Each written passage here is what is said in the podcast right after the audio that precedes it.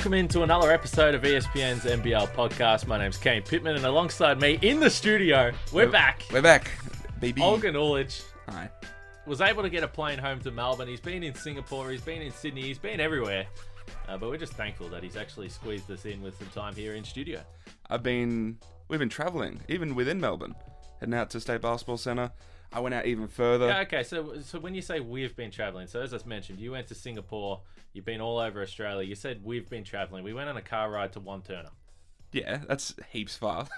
On the Monash, 20 minutes out the of the Monash city, Freeway, for I those think. that aren't uh, familiar. Yeah, and then and then you took an Uber home while I went even further out. Watched some Southern Cross Challenge. Get the under 15s. Uh, who was it? Queensland South versus Victoria Orange, I think. Hmm. Really intense game. Parents go crazy, is what I noticed. Well, we are going to get to what we did see at the State Basketball Centre between the Phoenix and the Perth Wildcats on Sunday because that game, uh, there was some fallout. Uh, it was also an important result for the Phoenix as well. So we're going to talk about that. And we have said before, obviously, we're based in Melbourne here, but the story right now with two weekends to go of basketball is the two Melbourne teams that are only really separated by a little bit of percentage. So we'll get to that. Uh, we're going to talk about Adelaide. We'll talk about the Perth Wildcats. I thought it was a fascinating post game press conference that we were in on Sunday. I was really curious about that. Uh, and we'll go through maybe some praise for Brisbane. They seem to have found new effort levels after getting dropped by 50 points by the Sydney Kings a couple of weeks ago. So there's plenty to discuss, maybe even some NBA stuff with Josh Giddey at the end. I know you want to you want to give Josh Giddey some praise. He's doing really well. He is. Um, the Brisbane thing's cool. They're like they're showing something. Remember, we, we would always talk about, yeah, Illawarra's uh, that team that could spoil. Like Brisbane's that team. I think even more now. Like they have, it's just a bit unfortunate. Like, I think they have the talent. Um, we'll get to them though. The Melbourne teams is the tough though. Um, who's who's a bigger potential out? who who are we looking at as the the guy who's presumably out? We don't know anything official yet, but it's assumed that both guys would miss at the very least a considerable amount of the rest of the season, which isn't long. Um, we're talking about Shea Ili in Melbourne, who had concussion symptoms after that game, and then Ryan Broekhoff, who had a groin issue at the end of the Southeast Melbourne Perth game. Um, which one is more significant in your eyes? Well, the thing is that both of these teams have struggled without these guys. Now, I think there's a little bit more to it with the Phoenix because, as Simon Mitchell rightly pointed out in the post game press conference, when Broekhoff has been out, largely there's been a couple of other guys that have been out with him, but this is two really, really key pieces. Uh, to both of these teams. They've only got two games to go in the regular season. There's 1.4% separating these teams. I think you had the actual point differential numbers there, but it is really, really close. Uh, and they're both tied, 14 and 12 on the season. So we may, we for all the talk of let's get to 500, you give yourself a chance with the top six. Historically, if you're around 500, you would have finished in the top six if you go back and look at at recent years. But this year, these teams are already locked in at least a 500 record, but they may get to 16 and 12, and a team might miss out, which is just it's absurd. That is that is not what we've seen in the past. It feels like we're in another year where the main, the contributing factor to success may end up being health. Uh, we saw it last season with you know, uh, or two seasons ago when Bryce Cotton went down with that that quad injury, and all of a sudden, yeah, anyone who goes through Perth, they probably have an easier run because Bryce Cotton's not there. Um, there could be a similar thing here where both of these teams could realistically make the six. I think Southeast Melbourne's chances are significantly higher just because of that percentage right now. Um, but then they're sort of not necessarily a team you want to face. Um, I think especially either team because both are relatively deep, but I think they're missing arguably two of their most important defensive pieces. Those two teams. I think Ili is so important to what Melbourne does, and we went through an entire season of um, asking Dean Vickerman, you know, what do you do? Ili, Shayla is not playing. How do you address this? And the answer was, we just wait for him to return, to come back and like be in our team. The Broekhoff stuff is the same. Um, with him out, we saw the way they struggle rebounding the ball. We saw um, how less connected they are defensively, and then you know it it was even worse because in that game he dropped what 26 points, hit six three pointers in the first half. You saw he gave you exactly what you like, you're going to be missing this, and it was right in front of you that day. Um, I'm I'm concerned about both teams. If both make it, it, it this hurts both of them to the point where I'm not sure they get through the, the play-in phase. So the Phoenix this season, with all five of their starters, twelve and four now, and we've discussed it. If they had all five of those guys, are they elite defensively? With those five on the floor, the numbers actually say they're pretty good.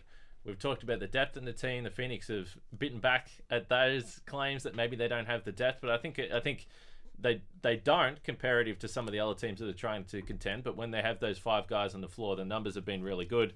They're two and eight with even one of those starters missing. And as we said, most of the time there's been multiple starters missing. But uh, Simon mentioned the impact that Broekhoff has on the offense, even if he's not knocking down shots. And I think it was obviously a pretty good point. So I went and dove into this number writing about the Phoenix and what the Broekhoff uh, injury could mean for them over these last two games and potentially beyond if they make it. So Broekhoff this season, 39.2% from three on 5.1 three point attempts per game. Now, we've always sat back and asked, is he getting enough shots? Could Is there room for more volume from Broekhoff? I think probably. But Mitchell's point was that the gravity of Broekhoff as a guy that needs to be respected from the defense is very real. If you look at the three point shooting for this Phoenix team, now their three point rate, percentage of shots that are threes, is the lowest in the league. They don't shoot a lot of threes as a rule. They're dominant inside and they get to the free throw line. But without Broekhoff this year, everyone else is shooting 172 for 551 from three on the season, which is 31%. Yeah. And if you look at who's probably coming into the starting lineup, I would guess that it's Reuben Te Rangi. Mm. Well, he's not a Broekhoff level threat. He can knock down an open three. But I'm curious to see if you take Broekhoff out of this lineup, the one guy that really, really needs to be respected, what it does uh, to this offense. The the thing, you, and I, I haven't looked at Trey Kell's numbers. Um, he shot it decently in that game against Perth. The thing you need when you have guys like Mitch Creek and Alan Williams, the guys you want to throw it into, is the, a really post up heavy team. You want guys who can stretch the floor. You want to be able to spread the floor, make as much space as you can so those guys can operate inside. And Broekhoff is that no leave shooter, right? There aren't that many no leave shooters in the NBL, and he's one of the elite ones, right? He is the reason why. It's the reason why he was a, he's been a boomer in the Olympics. Um, you know, he's got that Goulding type gravity, and we saw it against Perth. It was six six threes in the first half. It was him coming off different actions. It was him in transition. You cannot leave him. Um, and then all of a sudden, when you do press up against him and, and basically deny him the ball, then you got Mitch Creek getting layups. You got Alan Williams dropping near 30 points that game, right? Those guys can be so dominant because of his presence. Unfortunately, Reuben Te Rangi, as well as he played in that Perth game, um, that that's that doesn't come on the offensive end generally. He's not a no leave shooter like Broekhoff. He's not close to it. Defensively, they potentially won't lose that much with him in the lineup.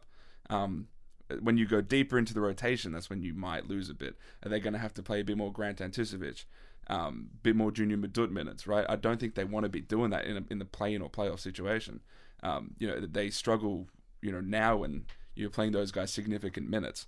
Um, so yeah, losing your no leave shooter when everything you do is generally predicated on getting to the rim and, and making sure that teams can't load up inside the paint, um, it's it's it's a giant loss.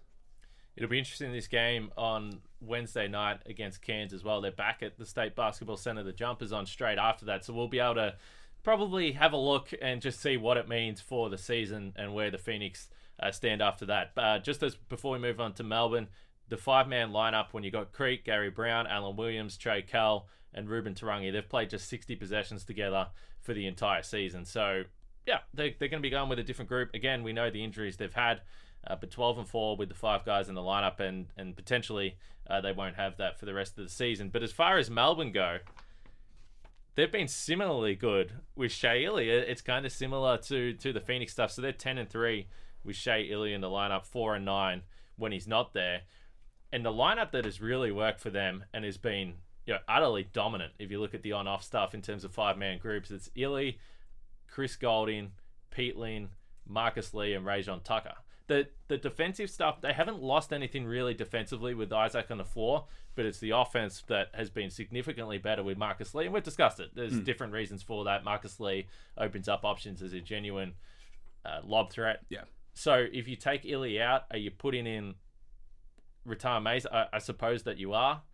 we know that that kind of changed the pace that this team played with. But what I would say is maybe they're in a better spot now to they've they've set the way they like to play. Mayes has been pretty good off the bench.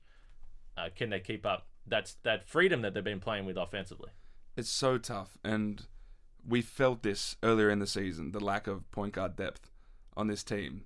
Um, you know, are we gonna like? I realistically, it should be Xavier Rathan-Mayes playing practically the majority of those point guard minutes um, because of the urgency that this team has to play with.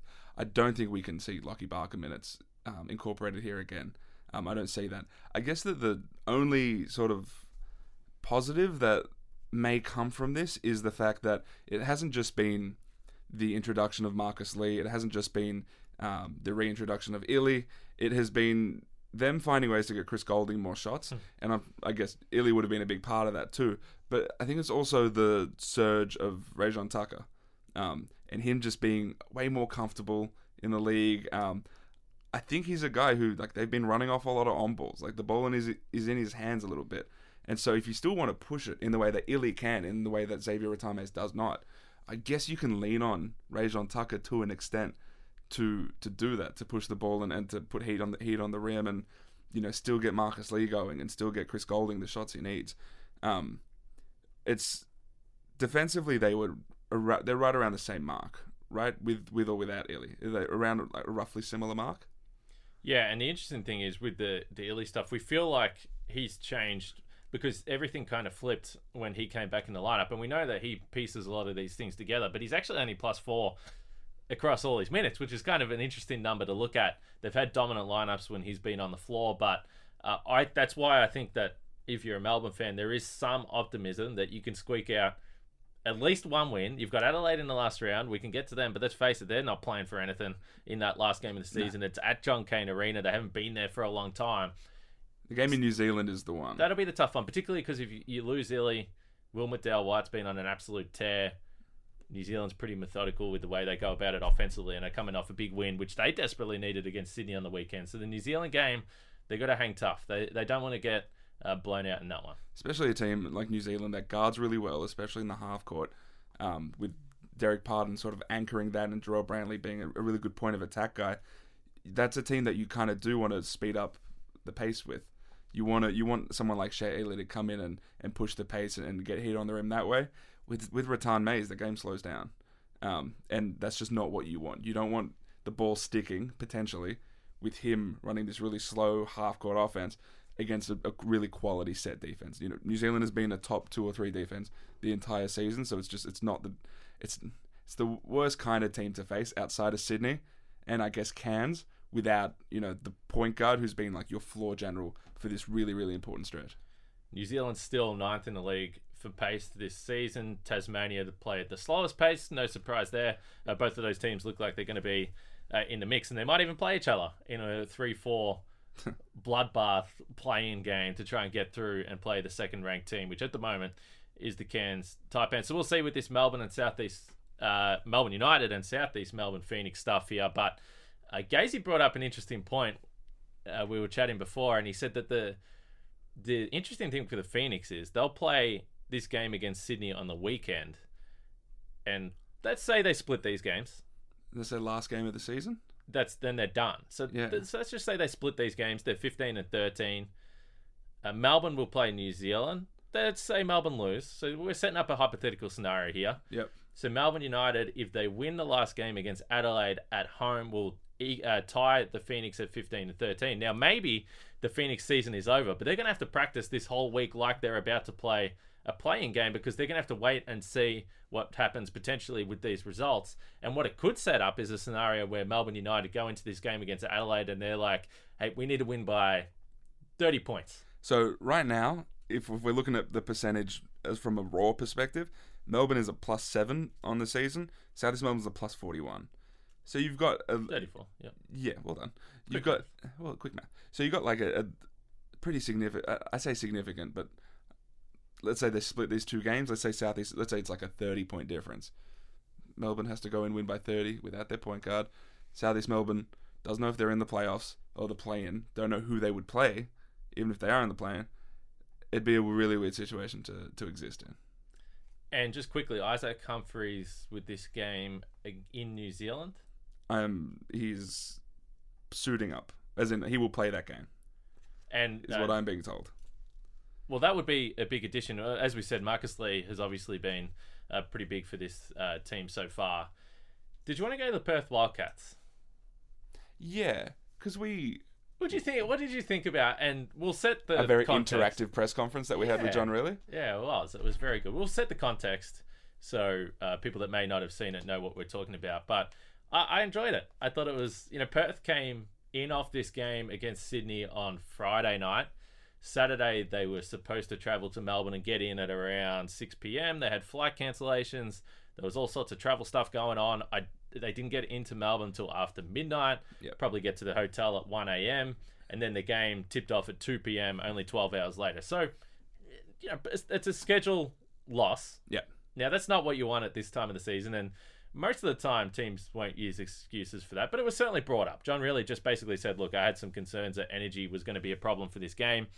They were outscored in the paint, 62 to 34. Second chance points, 27 to 11 in favor of the Phoenix, which was as a result of the 19 to 7 edge on the offensive glass, and total rebounds 49 to 25. So they just got completely outworked in this game but perhaps the biggest narrative, which you can talk about Perth Wildcats being down on energy, whatever you want, but they gave up 112 points, and they still are on the season. And even if you want to break it down and just look at the last 11 games where they're seven and four, even in that 11 game stretch, they are still by far the worst defensive team in the league.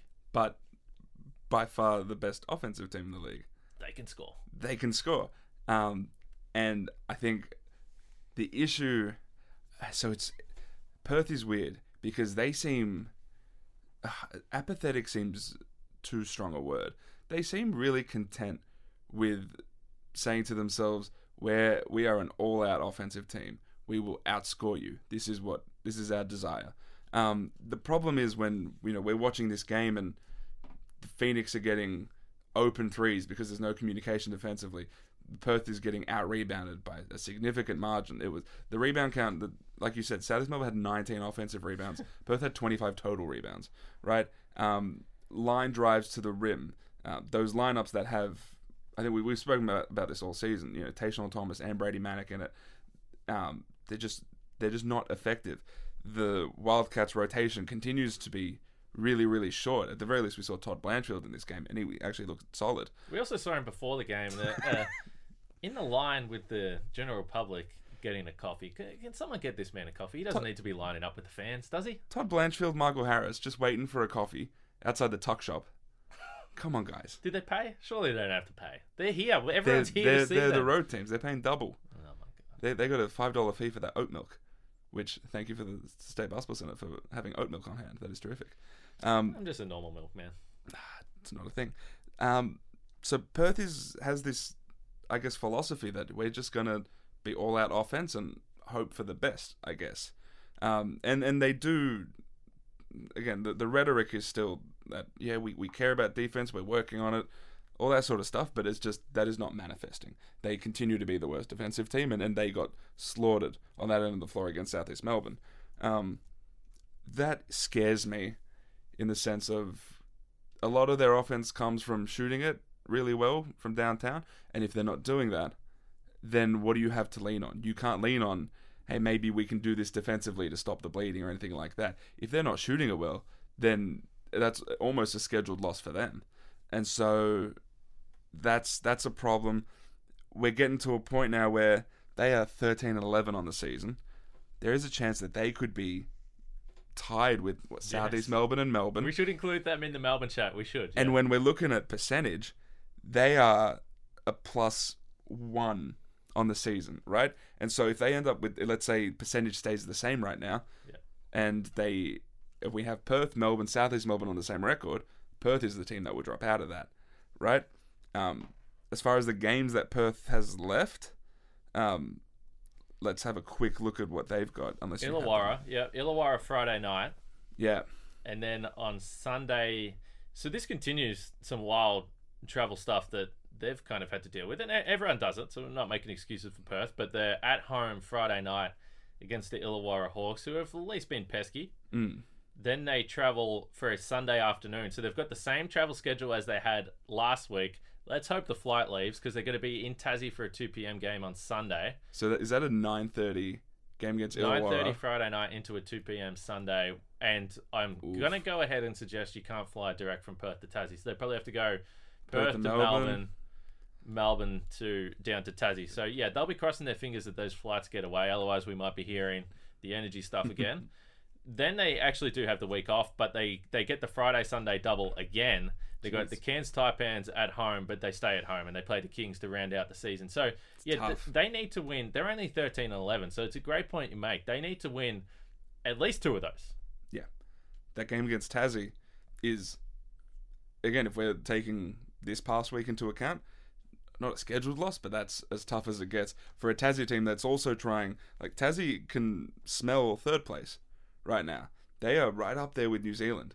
And so they're playing they're still playing for something. They also want home court. I, I- if I'm a team I don't want to play in MyState Bank Arena. Like hell no. Like that Tassie team will be you know like ready to go in that arena. And so that's a tough matchup. Cairns is still playing for something. If, if New Zealand picks up a few wins, Cairns will want to stay in that second place. And then Sydney, you know, they've lost two straight games. I, I'm assuming they're in the mind of wanting to finish this season strong. And so, again, they're still trying to stay in first place too, because Cairns is sort of like at their heels as well. So it's it's a tough schedule. As in, I would rather have Melbourne's at New Zealand and then against Adelaide, obviously, than what Perth is going to go through. And again, we've said it all season, and it was the sort of the thing we said at the start of the season, which is what kind of basketball do you want your team to play um, in order for them to have sustainable success? And what the Perth Wildcats are doing right now is just, unfortunately, I don't think it's that. I asked John Rillie specifically uh, towards the back end of the press conference, are you confident? I basically set it up by saying historically, the defensive stuff that you, you've put up in numbers wise across the course of the season, that's not going to lead to postseason success. Are you confident that this team has enough defensively to compete against the best in the postseason? He said, absolutely. Let me know when they stop counting the score, which to me was not an answer about the defense. This was about, hey, we're going to score as many points as we can. This is why they got Tai Webster, which is why I love the signing. It was great for this team because they have got a lot of options and they were dominated in the first half against the Phoenix. And yet we looked up at the scoreboard and it was 61 to 55. They can score with any team in this league. Um, but they have they're, they're a flawed team. They're a flawed team in terms of the way they play. So I, they're one of my favorite teams to watch because they get buckets, they play fast, they're shooting the threes. I love it. Yeah. But again, historically, it's stacked up against them, and they are rightly as we started this podcast with the two Melbourne teams because they're locked, and it would be a it's good rivalry stuff. Um, but yeah, the Wildcats are, are right in that mix as well. How much do we not believe? I went and rewatched the game because I wasn't paying enough attention during the game. What But- are you doing? Well, as I'm watching lots of things. I'm watching heaps of stuff. It's fine. Well, Twitter fingers. Ah, not at all. I haven't tweeted in ages. Uh, I rewatched the broadcast, and Tai Webster, yeah, he- yeah, he fouled out, but it looked like he had some sort of hamstring Mm. ailment when he walked off. Now, John Rillie was very quick to say that he was just what? What did he say? He was pissy that he fouled out. Yes. He was just he was just upset. He was moping, so he walked off. It did look like he was grabbing that hamstring though.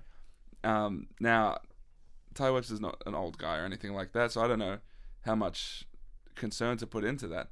Um, but if if they don't have him, the way that this rotation is, like that they're going to be playing five, six guys for the rest of the season, and then come the playoffs, like fatigue surely has to set in at some point.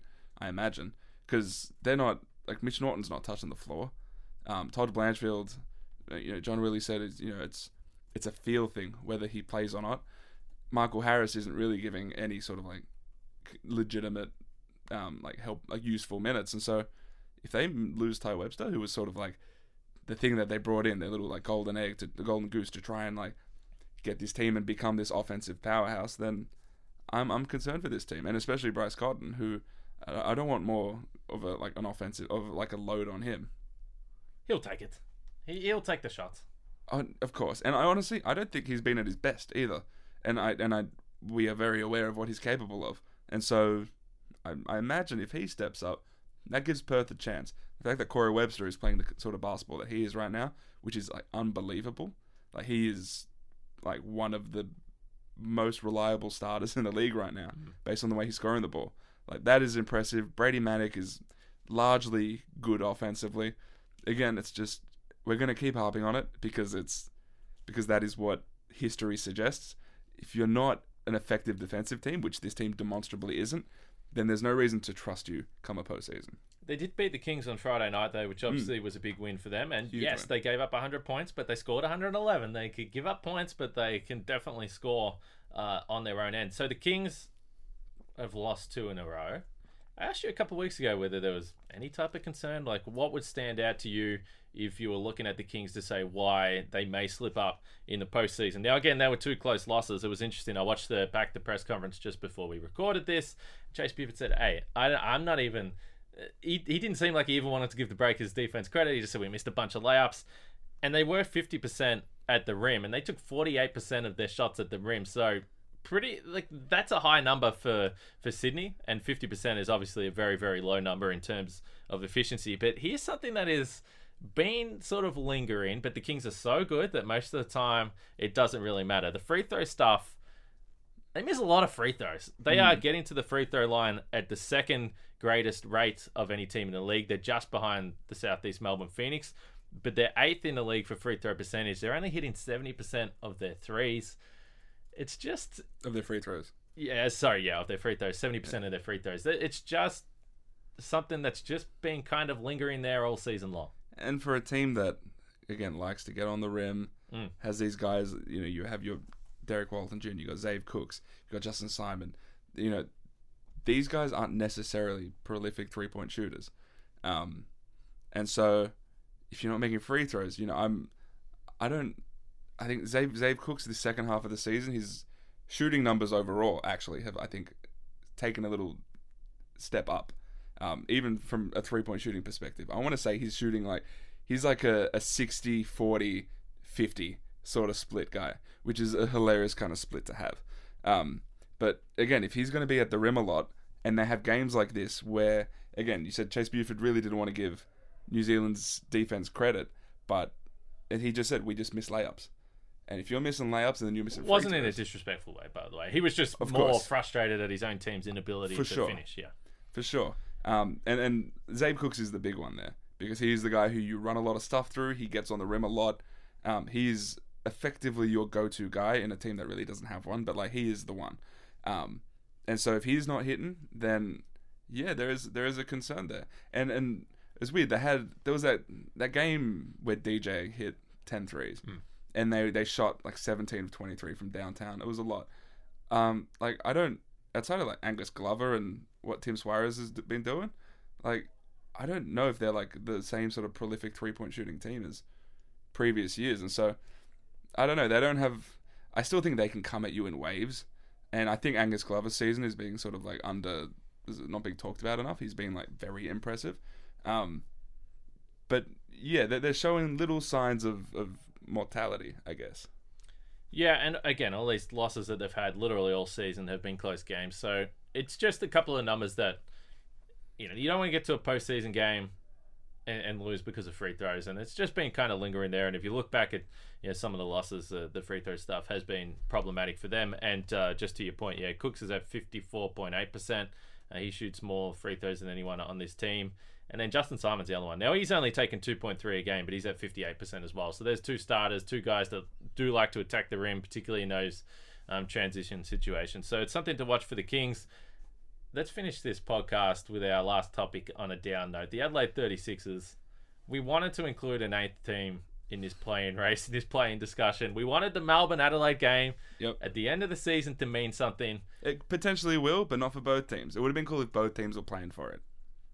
The big disappointment Yeah. in the league and it's it's not really close. And to be honest they're just right across the board. Everything you look at this was just a mediocre team all season long regardless of the guys that are on the roster. Sixth in offense eighth in defense never really got settled.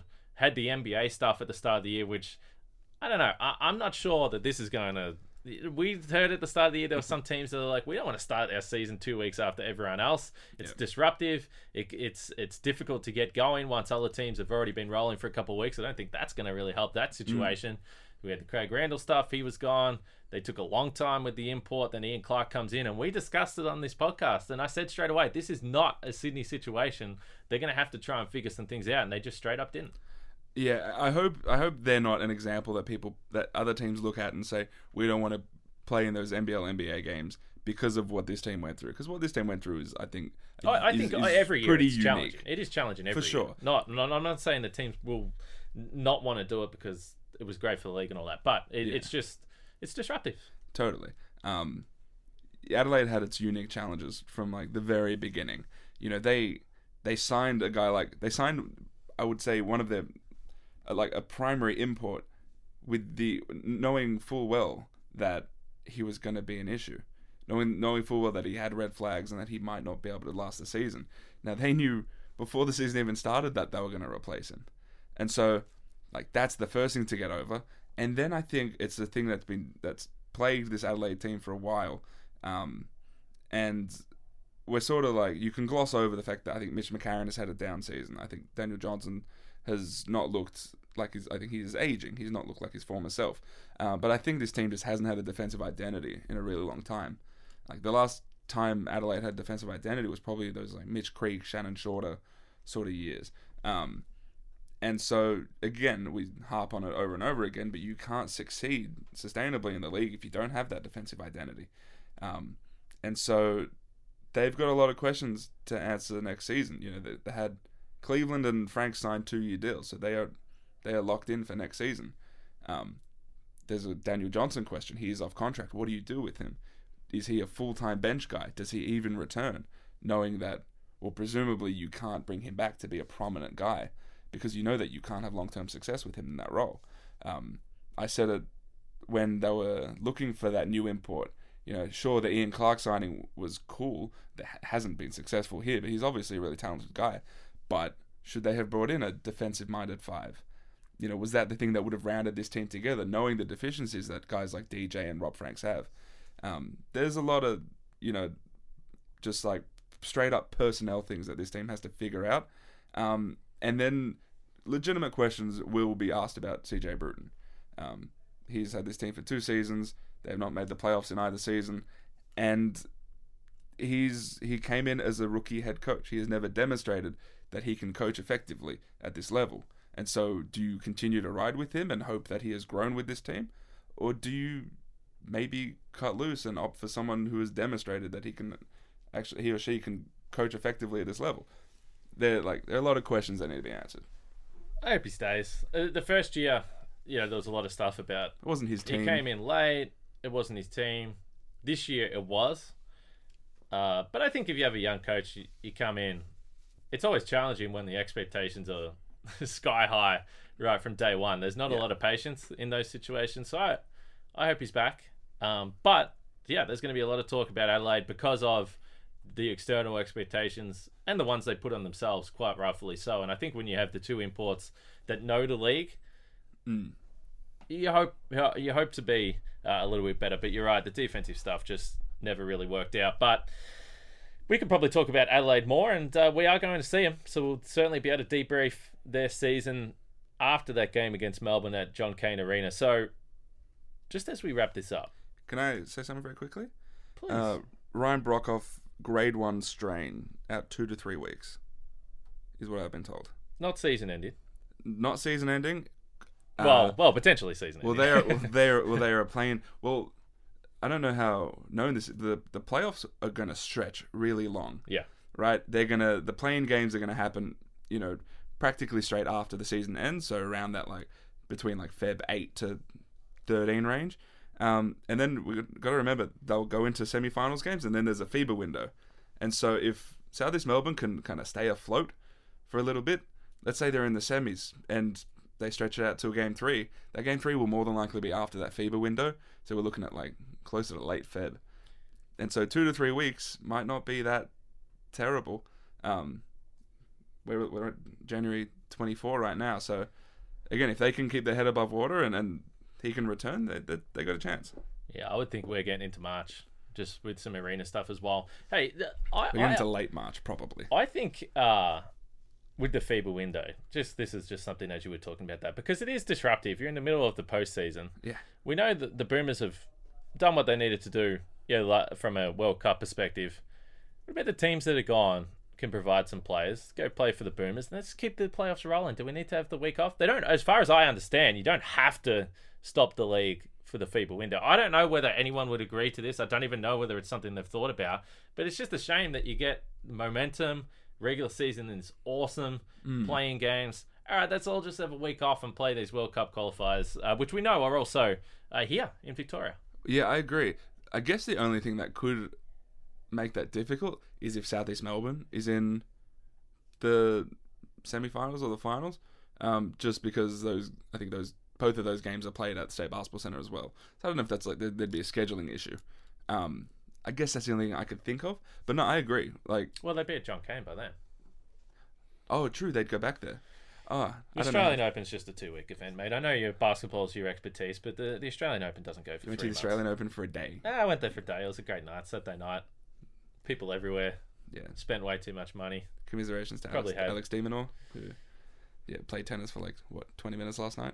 Um, so, um, nah. So, So, it's just an idea I'm just throwing out there. I actually agree with you. Thank you. Because look, there's a good chance that the first two games of that semi-finals will be played, assuming that series gets tied at that point. Um, then there would be a giant break in that FIBA window. Yeah. And the thing is, none of those te- like it's not like Xavier Cooks isn't going to play in the FIBA window. No, like none, none of the teams involved in the postseason will play in those games. And so I agree. Just let them continue the playoffs as as it is. No one's leaving Australia. These games aren't in Bahrain. They're not in Kazakhstan. They're not in Iran. They're all here. Just continue the season. Create like a big like festival of basketball over February and get these playoffs done by the end of February. So we can actually. so you can jet off on your, your latest overseas junket. Is that what you're about to say? I just want to go watch some NBA games, and I don't want to. I don't want to go at the end of March when what teams are playing for nothing. Is all I ask. This is my my plea to the NBL.